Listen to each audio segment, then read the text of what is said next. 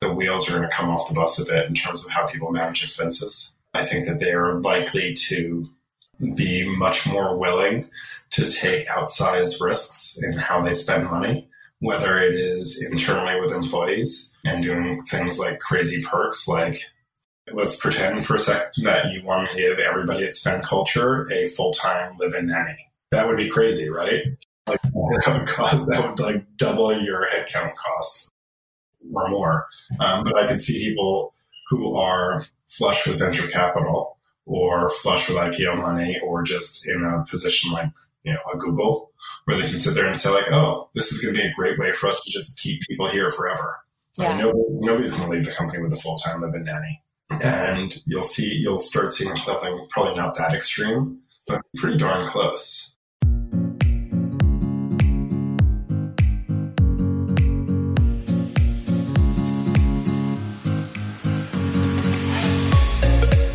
Hi, I'm Danny. And I'm Nicole. Welcome to the Spend Culture Stories podcast, where we explore the connection between company spending and culture. Join us as we dive deep into understanding the people, processes, and tools that make up spend as a whole, or what we call spend culture. Welcome back to the Spend Culture Stories podcast. This is Nicole, and today we are joined by John Brodsky, the country manager for Finder. Welcome, John. Thank you for joining us today. Thanks, Nicole. I'm excited to be here. You've had a portfolio of some really interesting brands throughout your career. Maybe tell us a little bit about yourself and what led you into the role that you're in today. Sure. So, if I had to sum it up, it's probably just severe ADHD and being totally unable to to stick with one thing uh, for too long before I got like really bored. Yeah. Um, um, but I mean, if I was gonna, you know, if I was gonna answer a, a little bit more truthfully, like I, you know, I started my career in um, venture capital, and I did that totally by accident. You know, it's, it's one of those things that everybody in the world who's in a financial career, they're like, oh, I want to be a VC or a private equity guy, and I had no idea what any of it meant. I was planning on being a ski bum after I graduated from college forever, basically with no real plans to do anything else. And I took an interview at a private equity slash venture capital fund just to sit there and tell them how awesome my best friend is, who really wanted the job. And oh, wow. yeah, so I and I had good grades. I, I went to a really good school. I'm pretty good at math and economics and stuff like that. So I got the interview and I spent the entire time just telling them how awesome Lou is like literally they'd ask me like a brain teaser. They'd be like, okay, I'm gonna dip this 10 by 10 cube in paint. And then like, how many actual cubes are covered in paint? And I would answer like, I really don't know. I'm kind of hungover. get coffee and we can just talk about Lou, who's coming in next. He, he will know the answer to this. Wow. Um, and that was my answer for everything. And they brought us both back for the final rounds. There, that was when all these financial firms did super days. I don't think that they still do that. But they uh, they brought us both back, and I was sitting there at the bar with the the recruiter, and I was like, well, I mean, I, I appreciate the free trip to New York, but why am I here? And they said, well, you know, we really want Lou. We think Lou's going to be amazing at this job, and we thought it would like hurt his feelings and put him off his game if you didn't get to come with. and I was like, oh, okay. And then I and then I just asked like a basic question, like, what is venture capital? What is private equity? What do you guys do? And he explained it to me, and I was like, oh, it's kind of cool. And I spent the night basically watching CNBC uh, to, to learn everything I possibly could about finance. Knew nothing about insurance, which is what that fund was focused on, but managed to parrot enough stuff from CNBC and also be unflappable under pressure, which was most of their interview techniques were were trying to really break you down and see where you would cry. And that is just not something that was going to work on me. So I passed all the interviews and they offered me a job. And unfortunately, Lou broke down crying uh, in the interview process and didn't get the job, which uh, he's, he, he was uh, the best man at my wedding. We're still really close friends and we talk like once or twice a week. And he has, he has a lovely family in, uh, in Washington. It worked out fine for him. Oh, good. So I did that, uh, and then I did that for a few years until I was like, oh, private equity just means I go in and I fire people for a living. And they're like, yeah, that's that's basically it. Um, and I was like, well, that sucks. I don't really want to do that. And then I bounced around. I was a consultant for a while. Then I got hired to run allmenus.com and a few other startups, but All Menus was the one that really kind of took off and eventually sold to Grubhub. And from there, I jumped to running M&A at 1-800-Flowers for a bit and also running their international business. And then I was so sick of corporate life, I was about to go back into a startup. I knew the people at Chicken Soup for the Soul. Uh, I tried to buy them a few times at 1-800-Flowers and got to have a pretty good relationship with them and went to them to basically be like, hey guys, fund my cool startup. And they were like, no, we're going to hire you. And it was very, very old school. They like wrote a number on a piece of paper and shoved it across the table at me. And I looked at the number and I was like, that's a big number. I'm going to take this job. So, uh, so I took it and was there for about five years. And we did a whole bunch of fun marketing hacks to grow it from 300,000 people to about a billion people that we reached. But I was getting antsy, and my my wife and I, you know, lived nearby there, but we, you know, we had a young child, and I was basically like, okay, as soon as my kid is in school full time, I think I want to change jobs. Like this job is phenomenal because I get to spend a ton of time with my kid, but it's not intellectually fulfilling for me. I don't, I don't particularly like self help. It doesn't resonate with me. Uh, to me, I'm, I'm, very black and white. I'm either like you did something or you didn't, and and I don't really see the point of planning out to do the thing unless it's really big. And even then, like I, I do the planning part when I'm ten steps in. I realize that I need the plan. So I started looking around, and and I found the crew at Finder, and they are amazing. And I was just like, this is going to be a multi-billion dollar company, and yeah, I want to run a multi-billion dollar company. That's crazy. I love stories like this with people's careers because I think that a lot of us have set in our minds, you know, you're going to do one thing and that's how it's going to be. But I feel like you kind of just went with your opportunities and listened to your gut and did some cool stuff along the way that kind of led you to where you are now. Yeah, I think that's fair. I mean, I think there's plenty of mistakes that you make along the way too while you're building that this type of career. There's certainly places where many friends of mine who stayed in, in venture capital and private equity are incredibly well off.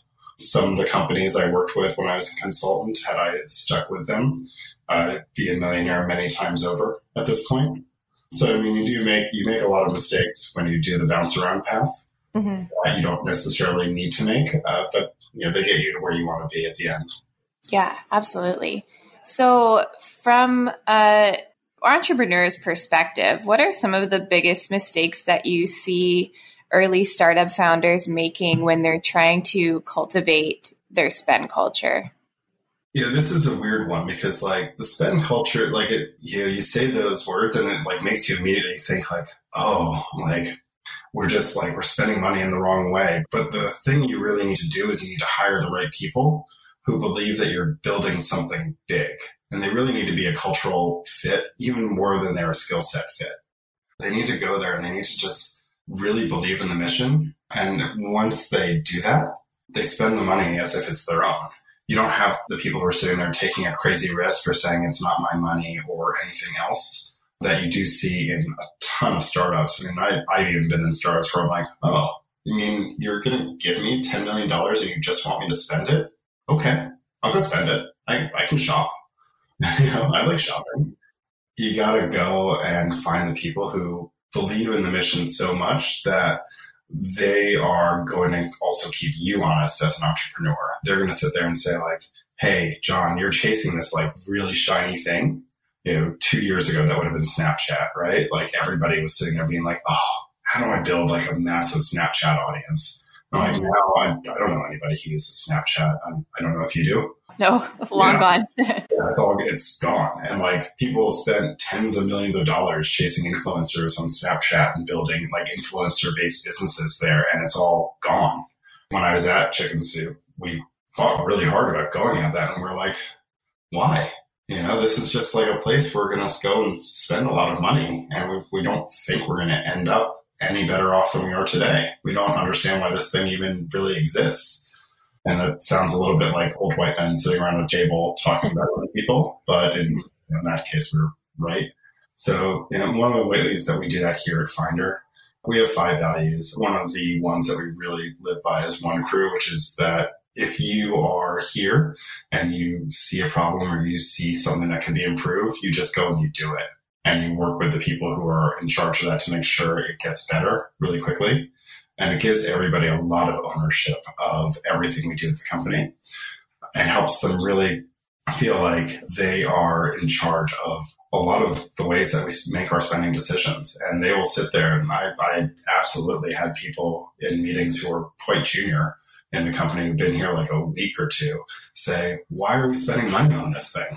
Like, why is this worth it? And I love that because I, I sit there and I'm like, okay, let me explain why I think that. And if you think this is BS and everybody else here thinks this is BS, then let's move on. Let's not do this anymore.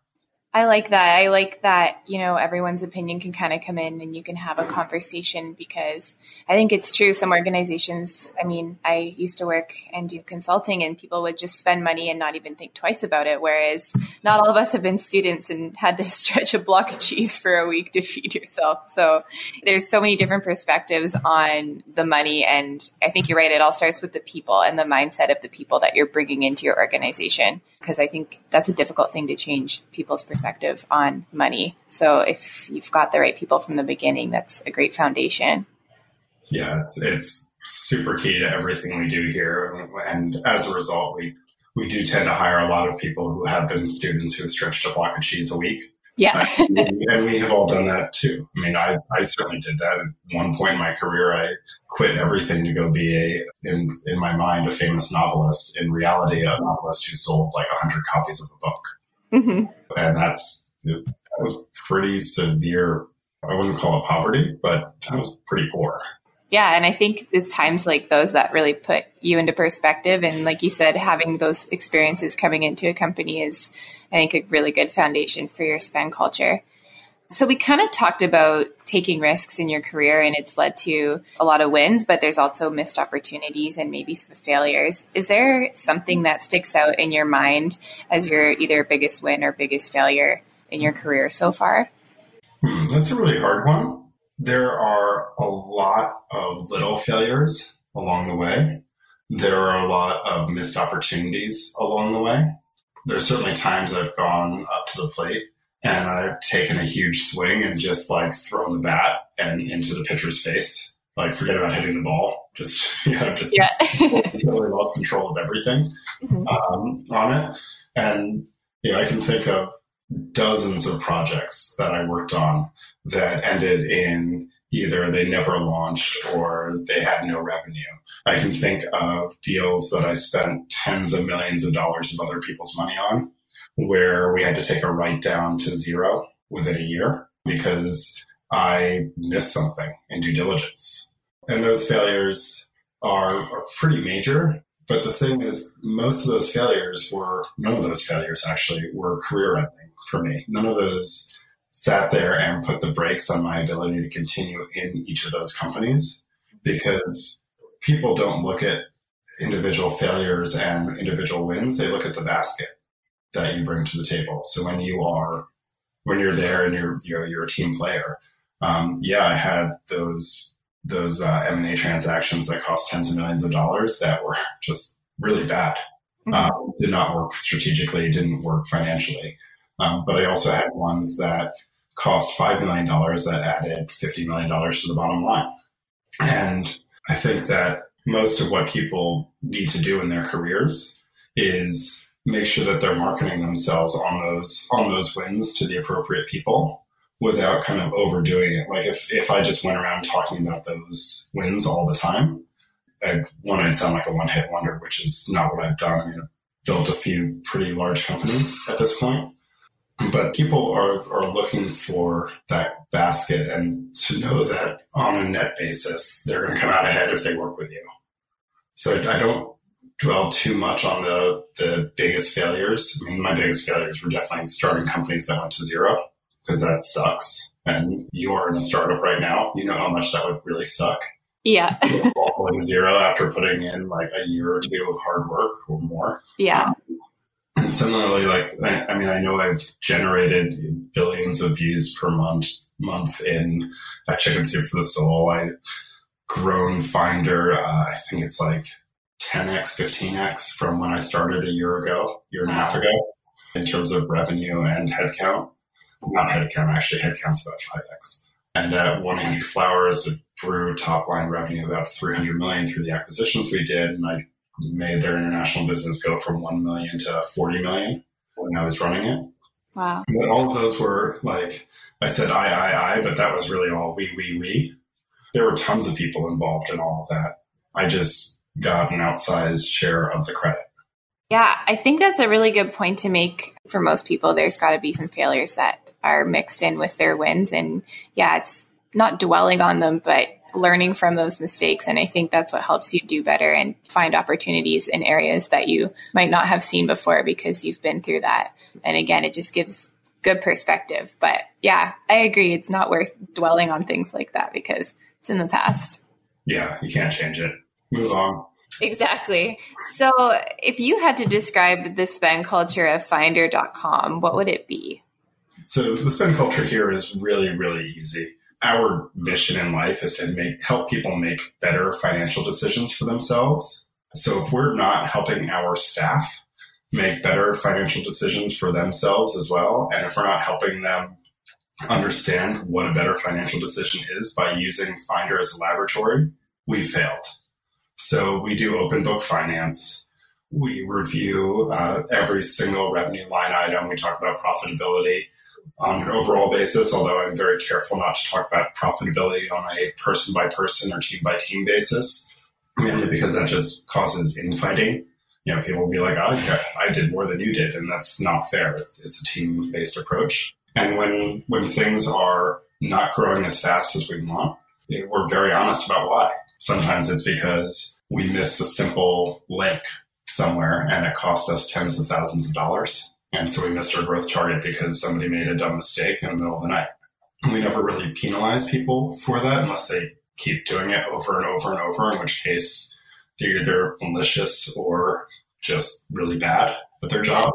But uh, you know, we kind of we celebrate those failures. We explain what the impact is to revenue. You know, every single thing here is tied to revenue, and and revenue is obviously directly tied to profitability. But our our expense base is pretty variable so people can understand what our profits are going to be at almost any revenue tier internally. And they, uh, it lets everybody say like, okay, this is like a good stable company. We're growing really, really fast, but we're not growing because we're spending money like crazy people.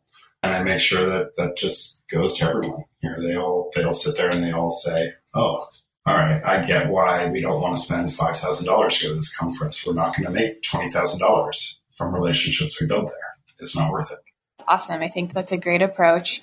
Do you have any kind of processes in place for managing and tracking spend at finder.com?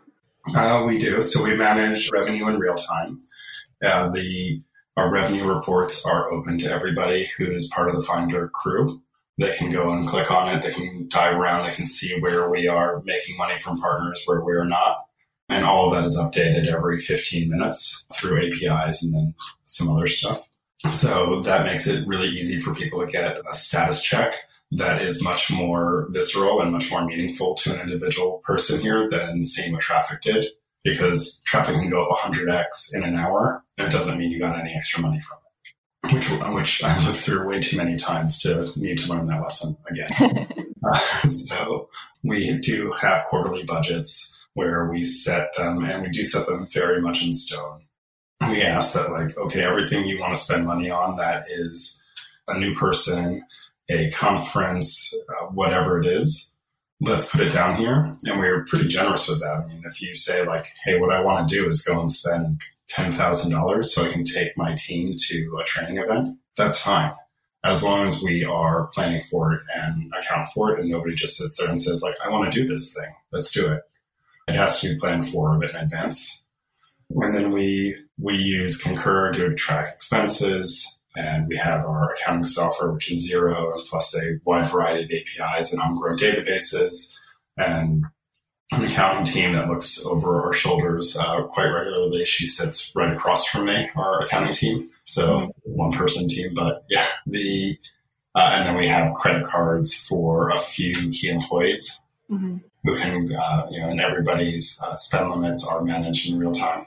That's actually a perfect segue into my next question. Um, something that we've noticed, and even with a lot of our customers, are looking to give employees company credit cards. What do you think are the pros and cons of this, and what are some ways that you're able to put in internal controls to the credit card process with employees? It's relatively easy to keep controls in a company our size. There's, I think, 60 of us total right now. And of that, five people have credit cards. Uh, and of those five people, only two of us have high limit credit cards. Everybody else has like a thousand, fifteen hundred dollars for entertaining clients or lunches or things like that. That would be that are pretty minimal, and, and we can move those around as need be. But we are pretty strict about what you can and can't expense at the company, which is mostly you can't expense anything you know, if it's not directly related to either a team building event that was like got a thumbs up from somebody beforehand, or it's not one of our regular like we buy lunch for everybody every day. So if you miss lunch, then yeah, take my credit card, go buy lunch. Or if you miss like the ordering process or things like that. Everything else we do through invoicing and PayPal and regular kind of payment schedules and reimbursement schedules. And for employees who have infrequent travel, we just have them expense everything. We give everybody a $60 per day per diem, which is pretty generous. You know, that covers everyone. Nobody sits there and says like, oh, $60, you know, yeah, I'm on to order the foie gras today. Like, yeah. you know, if they want to do that, we're perfectly happy for them to put $60 toward that meal and then spend the other $200 themselves. Yeah. But it goes back to spending the money as if it's their own. That's what we expect from people.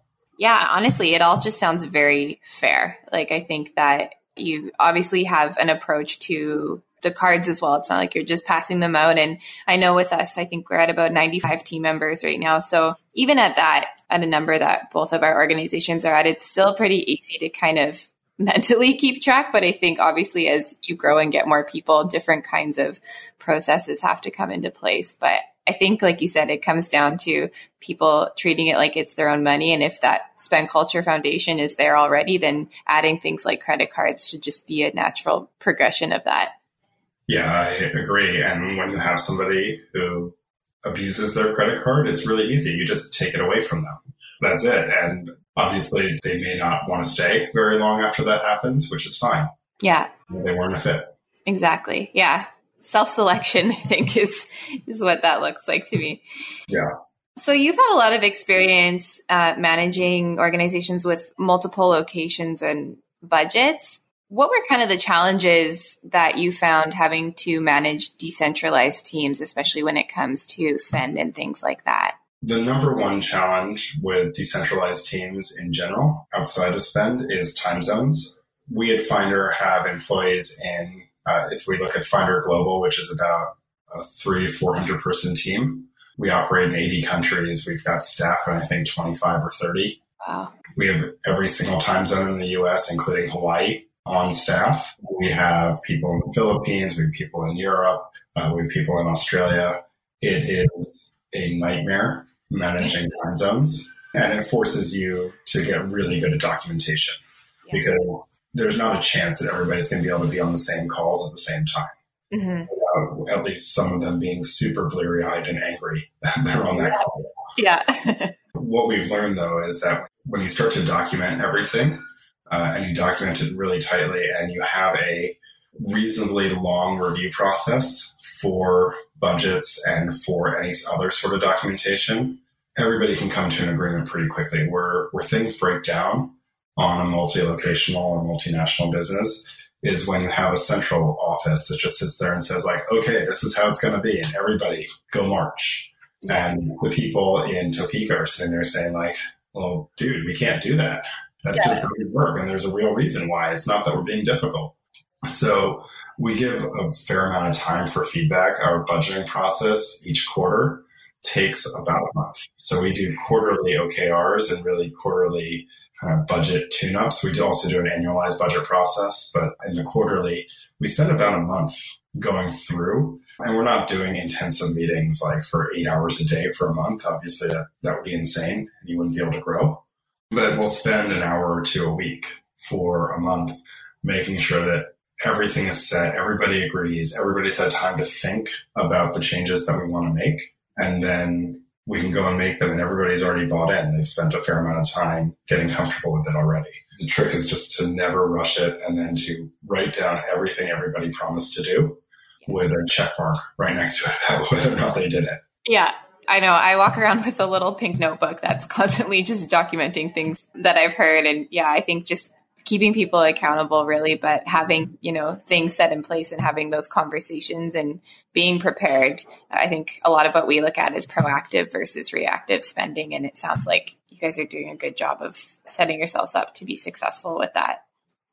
Thank you. We're trying.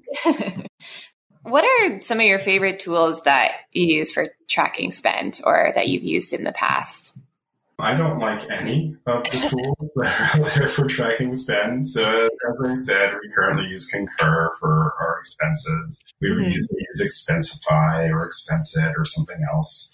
Mm-hmm. We've gone through a few of them. And at the end of the day, I sit there, and I'm like, well, my credit card statement is my expense statement. Can't I just load that into the accounting system? I'm use Xero for that right now, although we're going to switch to something a little more robust as we've grown. The, can I just load it in there? Like, why is the person in charge sitting here like spending two hours going through receipts? And the answer is I actually don't. I just sit there and I, I put a giant pile of receipts. I send them off to our accountants and I'm like, can you guys deal with this, please? Thank you. I yeah. promise months I'll be better. Bye. um, so what we do that I really like is on the revenue side where we do real time reporting down to the partner level. If we could just take that real time reporting and plug it into all the various tools and networks we use to recruit people to, you know, all of the places where we spend money, whether it's a credit card or just regular invoicing or rent, and just have that all update minute by minute and day by day. I would be ecstatic because then I could sit there and say at any given point in time, like, here's where we are in profitability for the month, you know, without having to guess at it and use a heuristic. So yeah, and fair, like having a centralized place where all the data is and you can pull it in real time and you know that it's accurate and up to date and it's reflective of current state of your business definitely would make it easier. Nobody likes piles of receipts. No, it's outdated. I get why there's an audit trail for that stuff, but yeah, it makes no sense. So, how do you continue your learning? Are there books that you like to read? Do you like to go to events? Is there a network of people that you follow? What have you found to be the most valuable for yourself? There's definitely a network of people. There's people who I've worked with over the last 20 years, and I always try and sit down, and have lunch with them, or dinner, or breakfast, or coffee. Very rarely drinks, just because that's way more social and not as much information transfer happens for either of us. But uh, I love talking to that network, and there's there's several hundred people in that that I try to talk to on a regular basis I often go and speak at events. Uh, many times I have no idea what it is that I'm supposed to be talking about, you know, a few days in advance of that event, which gives me a great opportunity to learn and find the industry experts either here in Finder or outside of it. Everybody's always looking for like the very clickbaity thing. Because if you told people how you actually run a company, which is, oh, well, we said we were going to do something and then we did it, like that's that's not very interesting. No, that's actually what you do uh, when yeah. you run a company. So I learn an awful lot from that, and then also from the feedback I get from those events, where people will come up to me afterwards and give me tons of comments on what I said, and tell me like, and they'll, they'll really point the way to new places I can learn. And then I read, I would say like one to two books a week. Oh, wow. Um, some of them are business books although I tend to shy away from most business books because they are really in that self help category of like, hey, you're going to grow a great business and you're awesome and you don't need to know anything. Yeah. Um, you know, or like all you need to do is work hard, which is patently false. Yeah. I wish I wish that was all you had to do. But the I tend to read an awful lot of psychology books. I read a lot of random things. Like if I think that there's something wrong with how I'm selling or how some of the sales team is selling, I'll go read a book on like, here's how like dime store psychics uh, do cold readings. Like here's their manual. And I'll just go read that because that type of stuff is filled with amazing psychological hacks. And then there's, you know, fiction, nonfiction. Uh, and I have a five year old, so hundred like children's books. Lots of Pete the cat. so much Pete the cat. so much Scaredy Squirrel. Yeah. I just really want the squirrel to get some self. I think that's a great point to make, especially for people even just getting into the industry themselves and looking for resources. There are so many business books out there that are very preachy and very, like you said, self help based. And I think that a lot of learning can come from really narrowing in on a specific thing that you're trying to develop or I know for myself, I've been reading a lot of psychology books too, because at the end of the day, if we understand people, it's going to help us regardless of the role that you're in, I think do a lot better. And yeah, I think networks too. It can't really replace that that human contact and having those people that have had their own experiences in life. So You've got a great collection. I would love to be able to read two books a week. I think two books a month would even be a stretch for me, but it's been a goal to try and read more. So uh, you've inspired me. I have a three hour per day train commute that makes this super easy to do. Okay, well, there you go. Now I don't feel as bad, but uh, still very much feeling inspired to take on my New Year's resolution of reading a little bit more. Yeah, and, and to be fair, I'm very liberal about what I consider a book. An audiobook is a book. A hundred page like mini thing to me is a book. So I like not everything is seven hundred pages. Yeah, it has to be something that's interesting and interesting enough to me to for me to want to make it through. And I also, I mean, if you get like 20, 50 pages into something and it's like, no, you really are your best self every day. Like I just, I leave it on the train. Yeah. Someone else can pick that up. Yeah. It's always gone by the time I get there. so how do you think the state of spend culture is going to transform in the next five years and how it's going to impact organizations? You know, I think that really depends a lot on what your economic outlook is. If you're trying to look five years ahead, you know, we're in the financial services industry. We see some signs that there could be a, a pretty severe recession in that time period. Mm-hmm. And if there is a severe recession, uh, you know, spend culture is not going to be a culture. It's going to be you just can't spend money. Stop spending money. That's what happened in 2008. That's what happened in 2001 everybody just clamped down and stopped spending money entirely. And that to me is very scary. That does more to destroy most businesses than I think people would like to acknowledge. You know, they, they it battening down the hatches, and I view it as just digging a hole for yourself to yeah. go and die in. There's certainly places where you need to cut expenses if that came to pass, but you don't need to just get rid of everything. You still need to spend money and still need to experiment to continue to grow and to continue to have a, a chance at really being where you want to be as a company. You think the the economy is going to just keep going fine for the next five years or, or accelerate growth, I actually think it's going to go very much the other way. We've had such a long period of growth since the last major recession that I think the wheels are going to come off the bus a bit in terms of how people manage expenses. I think that they are likely to be much more willing to take outsized risks in how they spend money, whether it is internally with employees and doing things like crazy perks, like let's pretend for a second that you want to give everybody at Spend Culture a full time live in nanny. That would be crazy, right? Yeah. Like, that would cause that would like double your headcount costs. Yeah. Or more. Um, but I could see people who are flush with venture capital or flush with IPO money or just in a position like, you know, a Google where they can sit there and say like, oh, this is going to be a great way for us to just keep people here forever. Yeah. Like, nobody, nobody's going to leave the company with a full-time live-in nanny. And you'll see, you'll start seeing something probably not that extreme. Yeah. But pretty, pretty darn close. Oh, yeah. So I think we can go one of two ways. And, you know, here at Finder, we're preparing more for the downside case than we are for the upside case, but we, we are preparing for both. Well, I think that's great. And I think that's the biggest thing is to obviously be positive, but be prepared for both. And yeah, not be doing ridiculous things with spending. Although I have seen some things pretty close to giving everyone their own live in nanny. So who's to say what we might see in the next few years? I would love for uh, Finder to be able to give everybody a live in nanny. But to be fair, I think there's only like six people, including me, here who have kids. Yeah. so, it's not, it wouldn't be that bad of an expense. And I'm pretty sure that my wife, who is a stay at home mom, would be really offended. Yeah.